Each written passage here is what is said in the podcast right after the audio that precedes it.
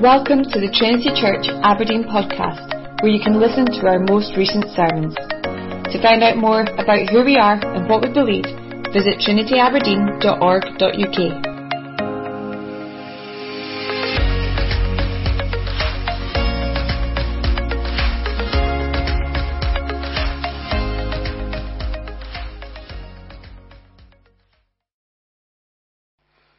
Psalm 45 To the choir master, according to lilies, a maskil of the sons of Korah, a love song. My heart overflows with a pleasing theme. I address my verses to the king. My tongue is like the pen of a ready scribe. You are the most handsome of the sons of men. Grace is poured upon your lips. Therefore God has blessed you forever. Gird your sword on your thigh, O mighty one, in your splendor and majesty. In your majesty, ride out victoriously for the cause of truth and meekness and righteousness. Let your right hand teach you awesome deeds. Your arrows are sharp in the heart of the king's enemies. The peoples fall under you. Your throne, O God, is forever and ever. The scepter of your kingdom is a scepter of uprightness. For you have loved righteousness and hated wickedness. Therefore, God, your God, has anointed you with the oil of gladness beyond your companions. Your robes are all fragrant with myrrh and aloes and cassia. From ivory palaces, stringed instruments make you glad. Daughters of kings are among your ladies of honor. At your right hand stands the queen in gold of Ophir. Hear, O daughter, and consider, and incline your ear. Forget your people and your father's house, and the king will desire your beauty. Since he is your Lord, bow to him. The people of Tyre will seek your favor with gifts, the richest of the people. All glorious is the princess in her chamber, with robes interwoven with gold. In many colored robes she is led to the king, with her virgin companions following behind her. With joy and gladness they are led along as they enter the palace of the king. In place of your fathers shall be your sons. You will make them princes in all the earth.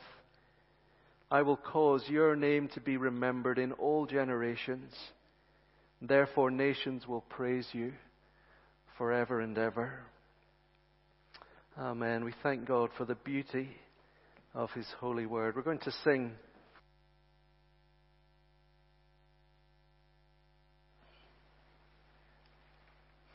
Well, please do turn back to Psalm 45. Have that open in front of you in some way, however uh, you would like to have that. It will help you as we look at it together. Here, here's the main thing I want to say about Psalm 45 as we begin. This might be a surprise, but I think you'll agree when I tell you this, explain it to you. Psalm 45 is a marriage song that seems to get it wrong. Psalm 45 is a marriage song that seems to get something really big quite wrong. And you will know as well as I do that marriages, weddings, wedding services are places where of all places you do not want to get it wrong. A couple of years ago I preached at a wedding on 1 John chapter 4 verse 18. 1 John chapter 4 verse 18, perfect love casts out fear. And when I read the passage and preached on it after the service, the, the father of the groom told me how relieved I was that I read 1 John 4:18, not John 4:18. He had been at a wedding recently where the person was meant to read 1 John 4. Instead, they stood up and read John 4:18, which says, "You have had five husbands, and the one you have now is not your husband. I don't know how you recover from that at a wedding. Maybe it's, maybe it's a shock to you to have me say to you this about Psalm 45 seeming to get it wrong. There is so much that seems right, isn't there? Of course, in the Psalm, there's the groom, the king. There he is in verse 9 in all his splendor. Uh, the, the, king, sorry, verse 9, at, in verse 9, at his right hand is the queen. The king is there all the way through. The queen is at his right hand in verse 9. Verse 10, she's about to leave her people and her father's house.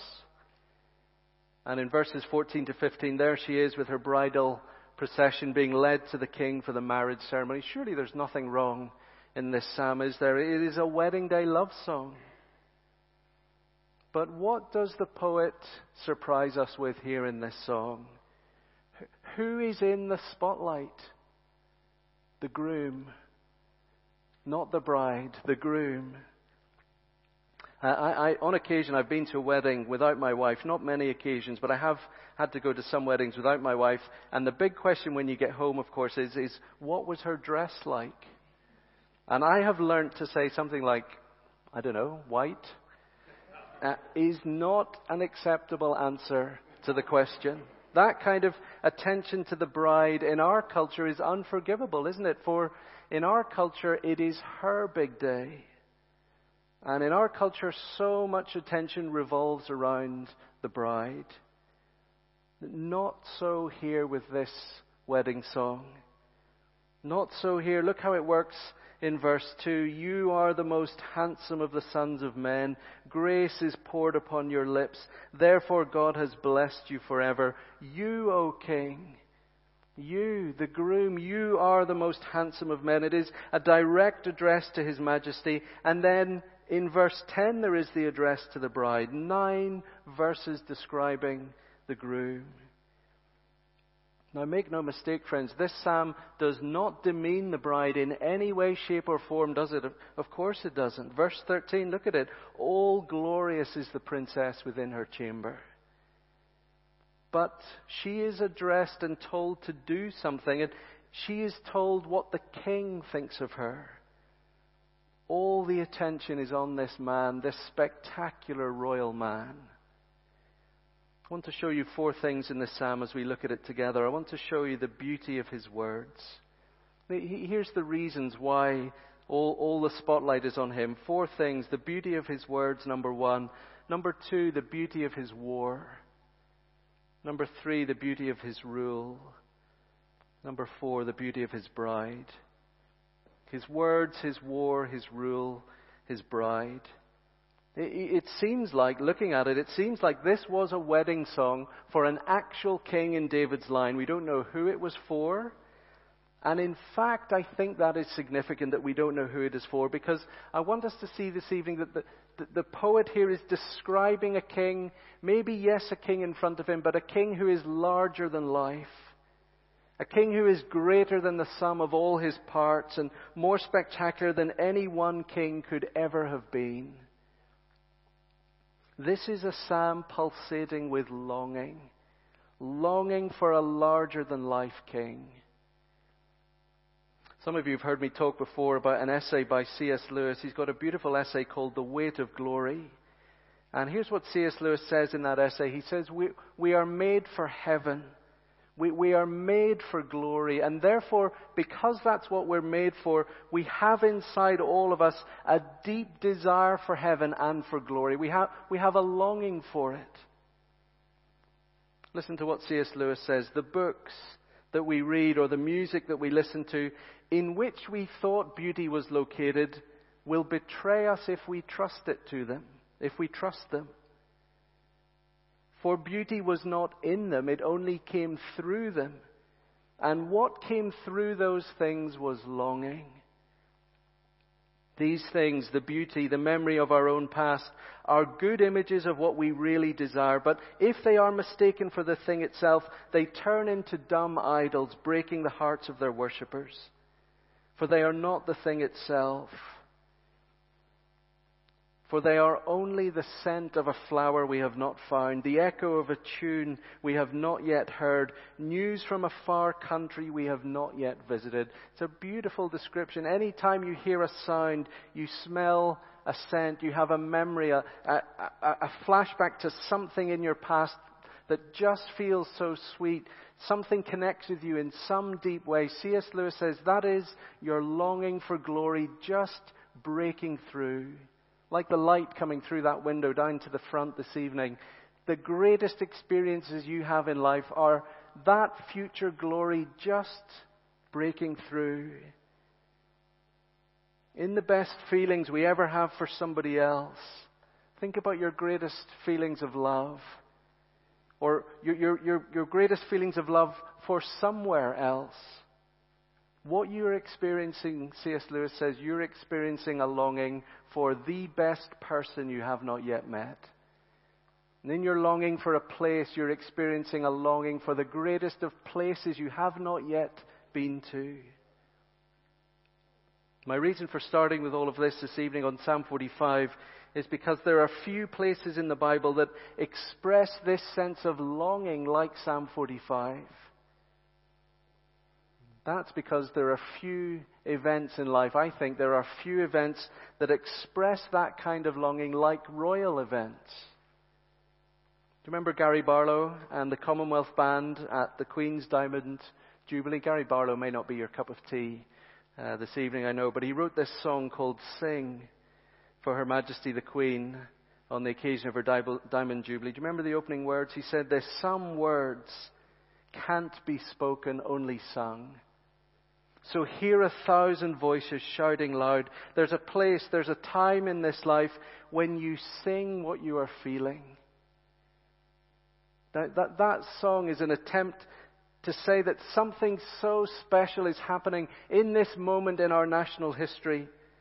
Here in front of us, something in front of our eyes so special that only lavish praise will do, only overflowing emotion will do. It's the kind of longing that you have when you come so close to amazing beauty. It was there in that opening psalm, wasn't it? I could see it in many of your faces, the connection to the beauty of the words and the beauty of the person. There is, there is an amazing longing here for perfection. Four beautiful things in this man. Number one, the beauty of his words. The beauty of his words. You see that in verse 2? You are the most handsome of the sons of men. Grace is poured upon your lips. See, to, to, say that grace has been, has been poured on his lips, anointed with grace, it's not, a, it's not a physical description of what his lips look like. It's a reference to what his words sound like. That this king is a man whose lips drip with grace. He, here is a king, a lord, somebody up high, whose words do not crush the people beneath him, but rather bestow honor and favor and freedom on those who hear him. Have you ever seen that? Have you ever seen greatness and humility combined? It's a beautiful sight. It's a superstar footballer, isn't it, who stops and says hello. I saw a video of that just this week. Cristiano Ronaldo, when he was playing for Juventus in Italy, the, the team file out and there's a whole, uh, a whole little army of school children. They're standing in front of the team, not, not the mascots who get to walk onto the pitch. There's another group of children. The whole team files past, and one man stops, and it's the one they were all waiting for, Cristiano Ronaldo. He stops and shakes each of their hands and lets one little boy do his famous goal celebration in front of him. Then he does it with him and shares in it. And I mean, can you imagine the joy on that little boy's face? Still smiling, I imagine, today grace and humility with greatness side by side. It is a truly beautiful thing. Beautiful words and beautiful posture. Now, just ask yourself which world leader has that? Which world leader fits the bill? Is it King David here or Solomon? What kind of king ever combined excellent speech with complete humility in recognizing that all the words that he spoke were given to him by God? You see that it's, it's passive. Grace is poured upon your lips. Therefore, God has blessed you forever.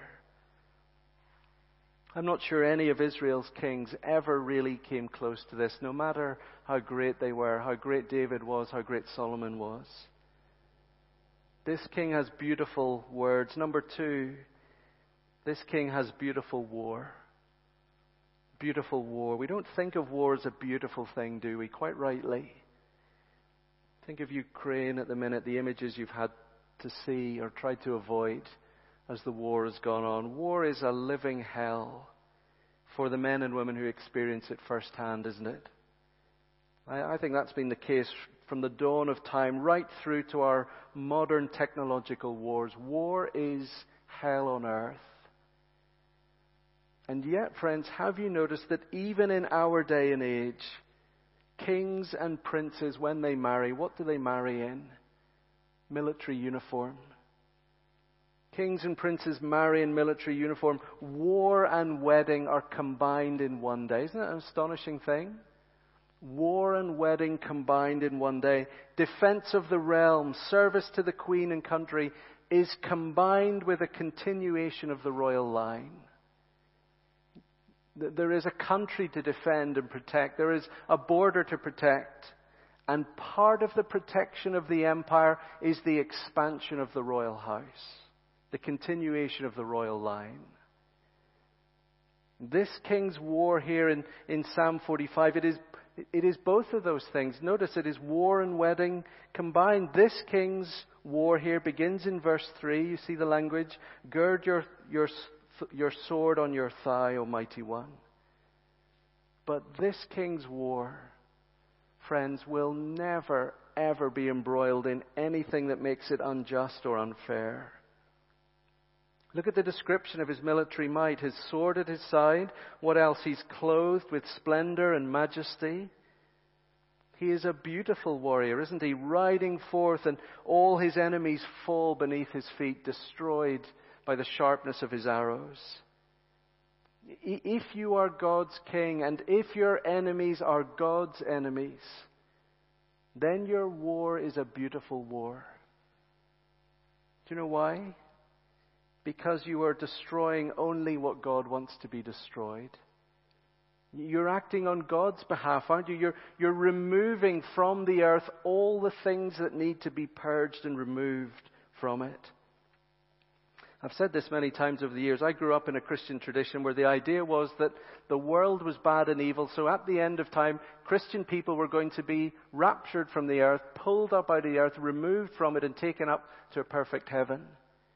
Of course, in the Bible, as the story of the Bible unfolds, it's the opposite, isn't it? With Noah's flood, who is removed from the earth? The wicked the unrighteous. At the end of time, the earth will be purged and given back to God's people as the new Jerusalem comes down from heaven to earth. It is everything that is wrong and wicked and twisted in this world that will be fixed and sorted out. It is, it, it, there's, there's nothing intrinsically wrong with creation. Creation is good and beautiful. This king rides out to war to restore what sin and evil have destroyed. The beauty of his words, the beauty of his war. Look what gets added to this number three, the beauty of his rule. The reason why this king's words are beautiful and why his war is beautiful is because of the beauty of his character, isn't it? Look at him in verse 4. He is morally upright. He rides out victoriously in, ma- in majesty for the cause of what? For the cause of the power that he needs to hold on to, come what may. No, for the cause of truth and meekness and righteousness. Verse 7, he has a scepter of justice that rules his kingdom. He loves righteousness. He doesn't just do righteous things, he loves righteousness. And he hates wickedness and he is anointed with joy. Oh, he is a beautiful king. But he is not a soft king. He is a military king, but he is not an oppressive king. He is a just king, but he is not a proud king. Who is the poet talking about? Is he describing the real flesh and blood man who was in front of him at the time? Well, yes, I think he was in measure, but he was doing so much more, wasn't he? He was looking through this specimen in front of him, looking at this one king, but speaking about kingship as an ideal, the most perfect form of it, and he is longing for that. See, just think about it. If you can remember all, all, all the years back now to when Prince William and Kate Middleton got married, I think you saw this much more strongly uh, in William and Kate's uh, wedding ceremony than you did with Harry and Meghan's ceremony. That, that day when Prince William and Kate Middleton got married, I, and, and I know some of us are Republican, anti-monarchist people, which is fine, of course. I would think you would have to be the staunchest Republican the staunchest anti monarchist not to have been profoundly moved by those scenes as the car arrived and Kate Middleton processed, processed up the aisle to that music. The, the music and the sheer drama and the sense of occasion was stunning, wasn't it? Whatever your view of uh, the royal family, billions of people around the world watched enthralled in that moment. Why? Okay, forget politics, forget your view of the British Empire, forget your view of, of royalty. Why did the world watch? The answer is longing. Longing. Something in that royal wedding spoke to our deepest longing for the best of kings, for the best of happy endings. We longed for fairy tale perfection which in the deepest part of our hearts is what we long for the most. Friends, we would love it. We would absolutely love it if somewhere in the world it really was true that the most excellent of men was wed to the most beautiful of women. Because, well, according to C.S. Lewis, that kind of happiness is one of the greatest happinesses we can know on earth. And through that happiness, comes a longing for ultimate perfection. I think that's what happens here to this psalmist. Verse 1, look, his heart is overflowing. He's addressing his verses to the king. He sits to write, and his worship of this king, if you like, and his rule, as he writes, it becomes an expression of his longing for the perfect king, for a perfect rule, for an eternal sphere where everything is majestic and truthful and righteous and powerful. Where everything evil and wicked and sinful and death deserving is destroyed forever. Psalm 45, the poet is, I think he is imagining the human king and the divine king becoming so closely aligned that it's as if they are the same person. As if they become the same person. Do you see it in in, in verse 6, your throne, he's speaking to the king, your throne, O God, is forever. It's an astonishing thing to say. He's become so caught up in imagining this king would be perfect. Talking to the human king, but saying, Your throne, O God, is forever. You are so much the most excellent of kings that when I address you directly, it is like addressing God Himself. So much are you like him and the same as him in the words that you speak and the war that you fight and the rule that you exercise. You are so like him that your rule will continue forever and ever. This is poetic longing for the perfect king. It's longing for the divine and the human to somehow come together in one person. Friends, many of you will know that that is why the letter to the Hebrews the letter to the Hebrews in the New Testament says that that verse in verse 6 has to be talking about the Lord Jesus Christ. Verse 6 is actually God Himself speaking to His Son and saying to the Lord Jesus, Your throne, O God, you are God and you are King and your throne will last forever. The Lord Jesus is this perfect King, isn't he? Isn't that a beautiful ending to the version of the psalm that we sang right at the end? Our hearts were thrilled to say it together. Oh, Jesus, we adore you. This King is named. Jesus, we adore you, our lover and our King. And so let me finish with this. Number four. This King, the Lord Jesus, has a beautiful bride. He has a beautiful bride. Look at the way the beauty of the bride is described in verse 9. Daughters of kings are among your ladies of honor. It's what happens at royal weddings, isn't it? It's not just any anybody gets to be a bridesmaid or ladies of honor, but it's royalty comes flocking. They're all there dressed in their splendor beside her. And at your right hand stands the queen in gold of Ophir. See, the significant point here is that the gold of Ophir, I don't know what the equivalent would be today, it's the very best you could get. This is absolute A list materials. It was gold that would have been given to her by the king. She's arrayed in a beauty given to her by the king himself. And what she's told to do is leave everything behind and give herself completely to this man.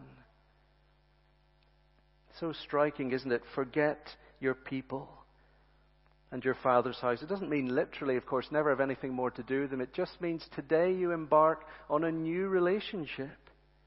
You have a new allegiance now and a new man to love and live with. What do you think of verses 13 to 15? Isn't it isn't it a stunning picture? It's, it's the equivalent of Kate Middleton leaving that plush hotel in London and arriving at Westminster Abbey and being prepared with her bridesmaids and flower girls at the back and then walking up the aisle. Verse 16, the camera switches away from her and back to the king and the poet speaks to him again. Verse 16, addressed to the king. What is about to happen here today, my lord, means your eternal fame is guaranteed. Here is a royal wedding where a bride is made beautiful by her husband and where all the focus is on the fact that to belong to him is the greatest of honors, the most wonderful of privileges. Yes, the bride is beautiful, but it's who she is marrying that counts, isn't it? It's who she's giving herself to that really matters. And so for us, you see, friends, because the rest of the Bible says that the Lord Jesus Christ is the perfect embodiment of this king, of all that this kind of kingship promises, that means that's what the rest of the Bible applies the bride imagery to people who belong to Jesus. That's why the Bible says, Husbands, love your wives. We're going to look at it next Sunday morning in Ephesians together. Love your wives just as Christ loved the church and gave himself up for her. What did he do to make her holy? cleansing her by the washing with water through the word. And to do what? To present her to himself as a radiant church without stain or wrinkle or any other blemish. Holy and blameless. I was thinking about this as I looked at this passage. Do you, do, you, do you, know why we love celebrities? Well, some of us do. I love celebrities. Maybe you don't love them. Um, but I love celebrities. I once followed Colin Firth down a road in London. I can tell you, I can, I can tell you about that sometime until I discovered the only other people were a group of women following him down the road. Um, where, where we used to live in London, I used to see England rugby players, the England rugby team all around, sitting having coffee, and I, I just used to stop and stare at them. Whether that's you or not, do you know why? Do you know why we're attracted to people like that? Maybe you don't have my extreme problem. But do you know what? Do you know what it is? Do you know why we follow them on Twitter or Instagram or whatever?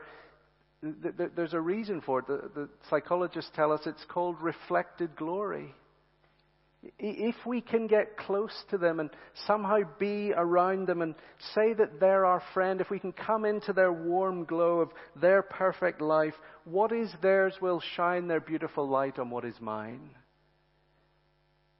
My dull, ordinary, average life, but their life bathed in wonder and perfection. If I can be close to them, if I can see them, the world seems more magical. It's what people do, isn't it? Try to touch them, screaming.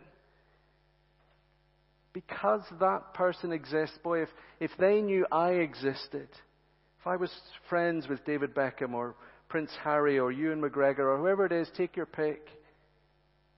Imagine being invited to their wedding being at their table, being their friend. Imagine what life would be like to have that glory shone into my life. Brothers and sisters, this evening, Psalm 45 says God takes n- not just dull, ordinary, average people like you and me, but sinful, outcast, rebellious people like you and me. Takes people like you and me and joins us to the greatest king the world has ever seen. This king is beautiful from top to toe. His words are beautiful. His sword is beautiful. His rule is perfect. And he takes all of that and he shines the beauty of who he is on us. Just gives it to us. Draws us into the glow of his beauty. Lets us bask in who he is. He marries us to him. I want to say to you this evening as we come to the Lord's table and as we eat and drink together in a moment, it does not matter what you look like on the outside. It does not matter what you feel like on the inside. In the Lord Jesus, God has embarked on a project that He began before the world began and which one day He will complete in eternity future, which is to take you and me and to make us holy and to make us blameless and perfect by joining us to His perfect Son, our King. And so, friends, I want to invite, invite you. I'll say a bit more again in a moment. I want to invite you to come and eat to come and eat from the Lord's table, this King's table. For what we are about to eat is a foretaste not just of an ordinary meal, but of a wedding banquet, the wedding banquet of the King. Amen.